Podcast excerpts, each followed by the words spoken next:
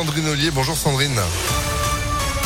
Bonjour Phil, bonjour à tous. À la une, cette journée de grève interprofessionnelle. Aujourd'hui, augmentation du prix des produits de première nécessité, de l'énergie, contexte social compliqué. L'intersyndical appelle à battre le pavé aujourd'hui un peu partout en France. Les revendications concernent principalement l'emploi, les conditions de travail et surtout les augmentations de salaire avec une mesure clé. Mireille Caro, représentante CGT dans la région. Nous, ce qu'on réclame, c'est une augmentation, bien sûr, du SMIC, mais avec un SMIC euh, qui doit être euh, à 2000 euros euh, brut par mois, puisque tout augmente sauf les salaires. Il y a, on, assiste quand même à une inflation qui est considérable. Alors, je crois qu'aujourd'hui, tout le monde peut faire le constat qu'avec un SMIC, eh ben, c'est très difficile une fois qu'on a payé son loyer, qu'on a payé sa facture de chauffage, son essence pour aller travailler, on s'aperçoit bien qu'il reste plus grand chose pour vivre. Et donc, le coût de la vie augmente, mais à côté, les salaires, quant à eux, ne bougent pas. Et le mouvement devrait durer car les syndicats préviennent cette grève est reconductible. Une manifestation est prévue tout à l'heure à 11h30 à Lyon depuis l'ancienne gare des Brotteaux en direction de la préfecture et puis à Villefranche-sur-Saône. Ce sera à 17h place du Promenoir.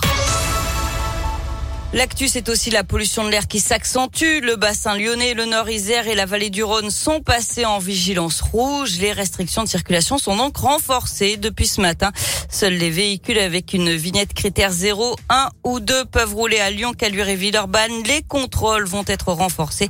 Je rappelle également qu'il faut réduire sa vitesse de 20 km heure sur les grands axes. Un coup de filet dans un trafic de faux passes sanitaires. 13 personnes ont été interpellées mardi et hier à Lyon et Paris. Elles sont suspectées d'avoir participé à un réseau de faussaires qui aurait établi plus de 60 000 faux passes sanitaires. C'est l'ordre des infirmiers de la Loire et un médecin de la Sécu qui avait donné l'alerte. Elle, elle s'était introduite dans le système informatique de l'hôpital Édouard Herriot à Lyon pour retirer des fichiers et des fichiers et les remplacer par des QR codes injurieux. Une ingénieure de l'établissement opposée à l'obligation vaccinale a été interpellée dans l'agglomération lyonnaise. Elle avait aussi présenté un faux pass sanitaire pour réintégrer son poste.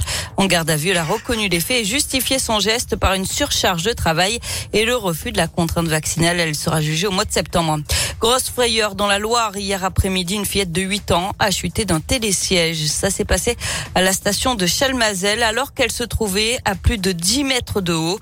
D'après les pompiers, la jeune victime a été héliportée vers le CHU de Saint-Etienne, mais son pronostic vital n'était pas engagé.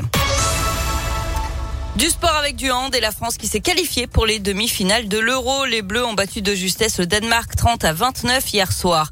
En foot, victoire également de l'AS Saint-Etienne face à Angers en match en retard de la 20e journée de Ligue 1. Score final 1-0.